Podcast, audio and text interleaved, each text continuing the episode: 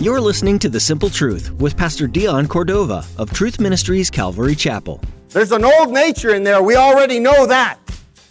But salvation provides a new nature, regeneration. Jesus called it being born again. The Apostle Paul called it or explained it as being a new creation. Both Jesus and Paul explained that a new spirit is born inside of us and it has the nature of God.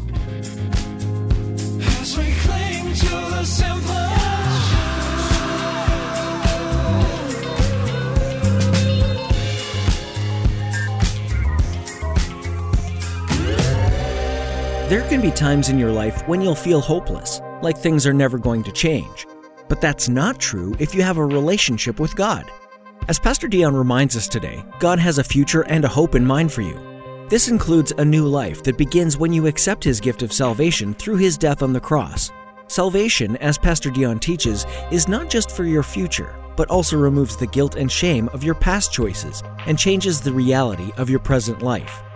Now, here's Pastor Dion in the book of Luke, chapter 18, with today's edition of The Simple Truth. Take a long, hard look at the natural evidence that everyone has a nature of sin. No one teaches infants to be stingy, selfish, jealous, demanding, and manipulative. That stuff comes factory installed. And no one teaches teenagers to be rebellious, disrespectful, sarcastic, and arrogant. That software comes pre-installed. Once they turn 13, our little Charles becomes Chucky. And our dear sweet Anna becomes Annabelle. You know what I'm saying? And I don't know why we act so surprised. They didn't turn evil at 13. They were already evil. Or sometimes some of us adults do something stupid, illegal, immoral, and then we say, I don't know what came over me. Nothing. It was in you. Look at your neighbor and say, He's talking about you. So the truth is, we aren't sinners because we sin. We sin because we're sinners. I'm going to say that again. We aren't sinners because we sin. We sin because we're sinners. You guys get it? It's what we do. Dogs bark, stink bugs fart. We sin. And because of our sin nature, we are, everybody say the word, condemned. Say it out loud. Condemned. Look at your neighbor and say, condemned. Romans chapter 6, verse 23. Read the verse with me. It says, the wages of sin is death. Say it again. The wages of sin is death. And then Ephesians chapter 2, verse 2. You used to live in sin just like the rest of the world, obeying the devil, the commander of the powers in the unseen world. He is the spirit at work in the hearts of those who refuse to obey God. Now read this out loud. All of us used to live that way, following the passionate desires and inclinations of our sinful nature. By our very nature, we were deserving of God's judgment. So not even the fact that you committed the sins, the very fact of our own nature, we are worthy of death and of judgment. Because of our sin nature, we're deserving of death and judgment. Hell instead of heaven. Everybody say, ooh. We are doomed from the get-go. Guilty. Everybody shout out loud what? Guilty. We aren't good and then we break bad. That's not what happens. We were always bad. We were born dead men walking. Look at your neighbor and say, dead men walking. I mean, they should have sent us home from the hospital with an orange jumpsuit. That's how God sees it. To us, they seem so innocent, but the nature of sin, the depravity is already there. And the judgment is already been, the sentence has already been issued, condemned. That's why our Heavenly Father provided a rescue. Everybody said He provided a what? A rescue. We know the verse, John 3 16 and 17. Let's read it.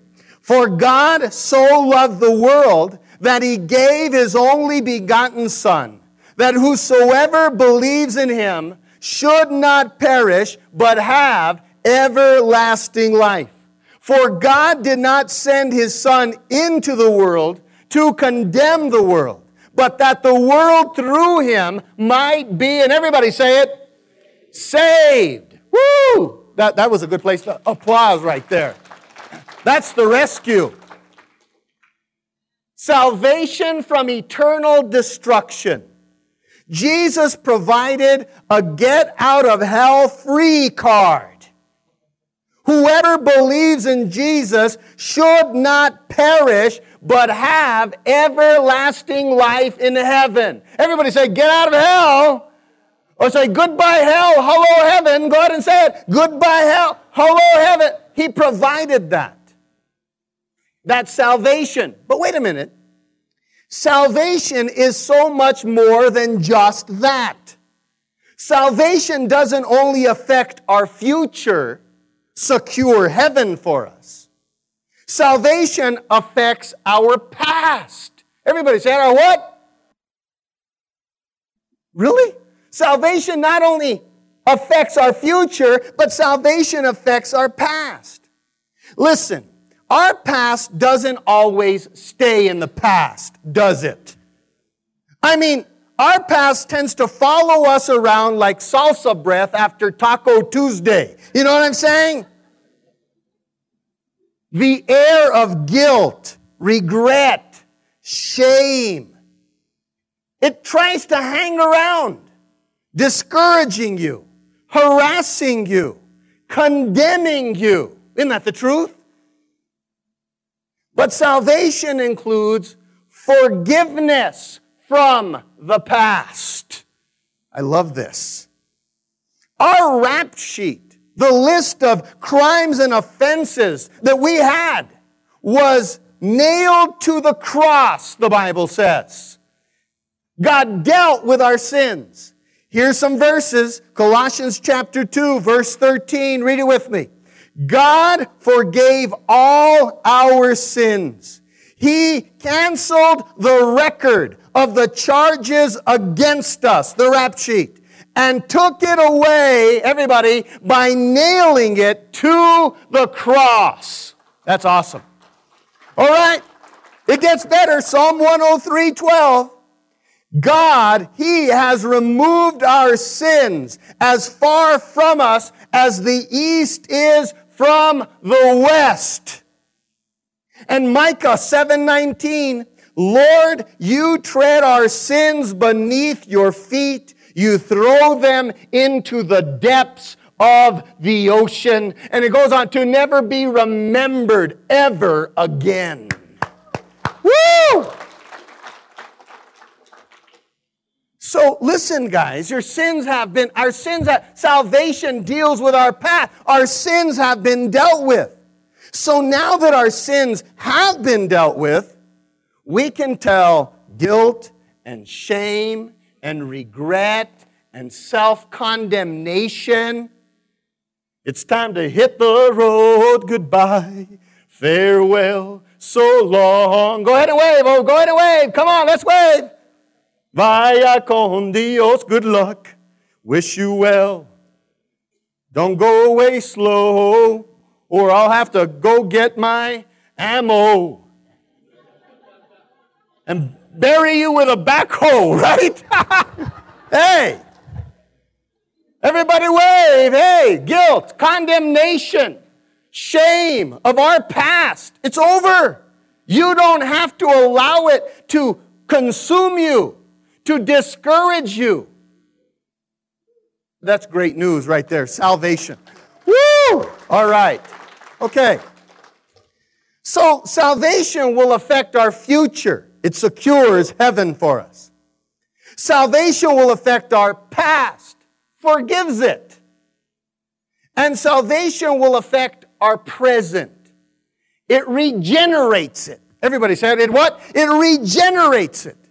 Salvation provides this. Everybody said out loud, what is it? New birth. Say it again. New birth. There's an old nature in there. We already know that. But salvation provides a new nature, regeneration. Jesus called it being born again. The apostle Paul called it or explained it as being a new creation. Both Jesus and Paul explained that a new spirit is born inside of us and it has the nature of God. All right, so, so listen. This new spirit within us has the nature of God. So what it does is it cries out to God, Abba, Father. That new nature wants to get closer to God. It wants to know more about God.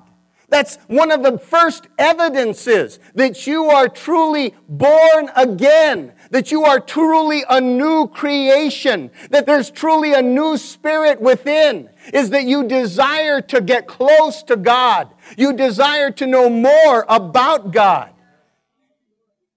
That new spirit hungers and thirsts for righteousness. It wants to do right now. And it's sensitive to sin. Now sin begins to bother it. It feels like the rumble strips on the highway when we sin. It doesn't stop you always from sinning, but you certainly can't sin with impunity. You certainly can't sin with gusto. You know what I'm saying? That new spirit, it, it, becomes sensitive to sin. And then something else that it does, that new spirit within us, it begins to soften the stingy and the grumpy heart. Look at your neighbor and say he's probably talking about you right now. Just look at him and tell him. It begins to do that. So if you've ever wanted to know the tell signs of a true believer, those are them wants to be closer to God, wants to know more about God, hungers and thirsts to do right, is sensitive to sin, is bothered by it, is being softened eh, when they're stingy and they're grumpy. So there it is. Look at your neighbor and give him a high five and say, That's me. Woo! So salvation affects our present. It regenerates a new spirit within us. But salvation also affects our standing with God. Everybody said our what? Our standing with God. You see, the world treats ex-cons with suspicion and prejudice. Hmm? But not God. The world does that, but not God. Say it out loud. But not God. The Bible says that at salvation, we are, here's the big word, $10 word, everybody say it, justified. What does it mean? Just as if I'd never sinned. Isn't that cool? Exonerated, cleared, made righteous. All right? I mean, listen, the world might pull their kids close to them whenever you're around. They might get their valuables and stick them in their pockets. God, He justifies you. He treats you as if you never sinned, exonerated, cleared, and made righteous. Positional righteousness. Not because you've done anything to be righteous, but positional righteousness. Second Corinthians chapter 5, it's not on the board, sorry, but uh, listen to it and jot it down. Second Corinthians 5.21, For God took the sinless Christ and poured into him our sins. Then in exchange, he poured Christ's righteousness into us. Wow. So once saved, God treats us just the same as He does His Son, Jesus Christ. Woo! That's pretty cool. So, now we know that we all need salvation. We know that salvation affects our future, our past, and our present. So, how do we get it? How do we attain this salvation? Well, Jesus used a parable or a story to tell us how we get it. Luke chapter 18, verse 9, here it is. Also, Jesus spoke this parable to some who trusted in themselves that they were righteous and despised others.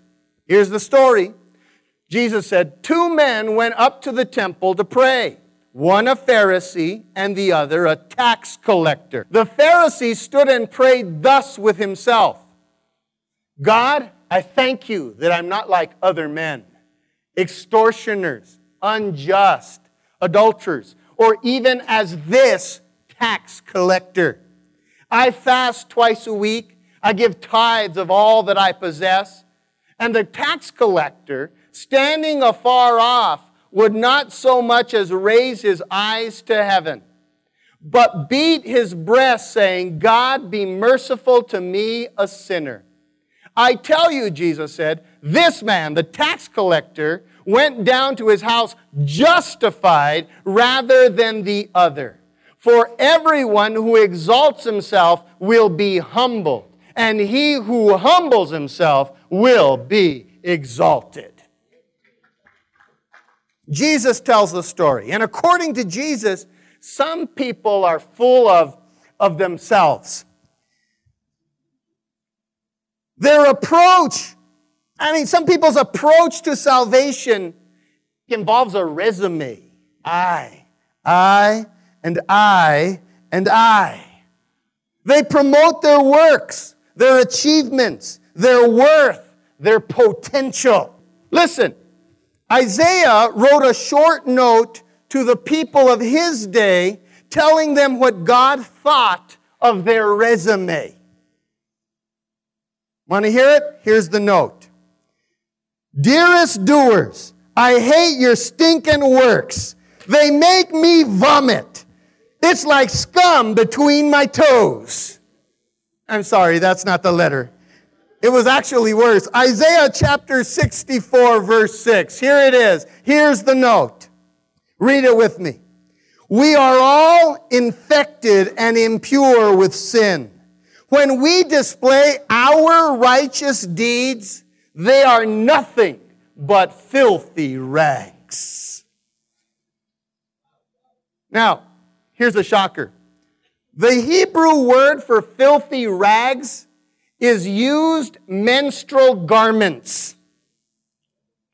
And some people think I use crude illustrations. Huh? Holy smokes! So, our best efforts to secure salvation are disgusting and repulsive to God.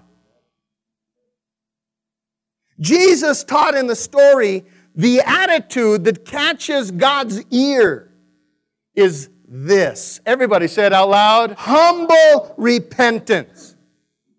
The tax collector acknowledged his sin. I'm rotten. I'm soiled. I'm bankrupt spiritually. He recognized where he was and he acknowledged it. He cried from afar off. He was outside the gate. He was crying this prayer from the court of the Gentiles as compared to right in front of the incense altar within the temple. That was five walls away. And he cried from afar off in that humble repentance. God doesn't care how far you might be. If you cry in humble repentance, He comes to the rescue. He saves, He forgives, and He justifies. Wow. All right, so salvation is one of the things God has hoped and planned for us. The next is transformation. Say it out loud. What? Trans. So God, hey, God has a plan, a future for us, a hope. It includes salvation. Paid big bucks to get it to you. Has done the impossible to get it to us. But then here's the next thing God has and desires and hopes for us is transformation. Say it again. What? See, God not only wants to save us, but to transform us. His plan is that we become like Jesus Christ. Here's the verse, Romans chapter 8, verse 29. Read it with me. For God knew his people in advance, and he chose them to become like his son. Say it again. He chose them to what? To become like his son. God wants to see changes in our attitude, in our behavior, in our thinking, in our habits, in our priorities. God wants to see those changes. And that transformation isn't a period, but a process. I'm going to say it again. That transformation isn't a period, but a what? A process. Don't be like the Amish man. During his first ever visit to the hospital, he was sitting with his son in the hospital lobby while his wife was getting registered. That's when the man saw a strange door in the wall open up. And he saw a short, heavy, elderly lady shuffle into that door. Then the lights above the door lit up. Two, three, four. And then there was a pause. And then three, two, one. And a tall, shapy 28 year old walked out. The man looked at his son and said, Quick, go call your mom. Shame on that old man. Thinking that the elevator was an age eraser. Shame on that old guy. And shame on you if you think that transformation will happen on its own. Presto changeo. If it will just rub off, if I just get close to people, if I just attend church, Attending church is a great way to learn about God's will for our life and learn the process. But it doesn't happen by just doing that. By standing close to somebody, by attending church, by holding your Bible, by downloading it on your cell phone. Transformation doesn't happen like that. There's a process to transformation. Would you like to know the secret? How to change and become more like Christ? How to be transformed? Would you like to know? I'd love to tell you, but we're out of time. As we cling to the simple.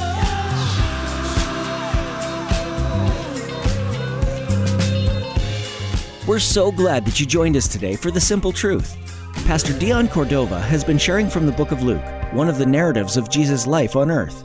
Luke's perspective emphasizes the human interactions that Jesus had, his time spent caring deeply for people, no matter who they were or what their story was. Jesus cares for you in the same way. He knows what your background is, but that hasn't changed his opinion of you. He just wants to get to know you and show you what unconditional love is. His grace is big enough to cover all of your sins, and He's offering you a new life today. We'd love to tell you more, so please give us a call. We'll share how Jesus can impact your life forever and what steps you can take to begin a relationship with Him. Our phone number is 505 753 4363. That's 505 753 4363. We'd like to encourage you to get involved with a local church as well. This will be a place that you can ask questions, learn more about Jesus, and find support as you grow in your faith. Are you in the Espanola area? If so, we'd love for you to come visit us at Truth Ministries Calvary Chapel. We meet on Sundays and Wednesdays for a time of worship, Bible study, and fellowship. Find out more and get directions to the church by visiting tmcalvary.com. That's tmcalvary.com. Our time with you is coming to an end today, but we want to thank you for tuning in, and we hope you'll join us again for more from Luke right here on The Simple Truth.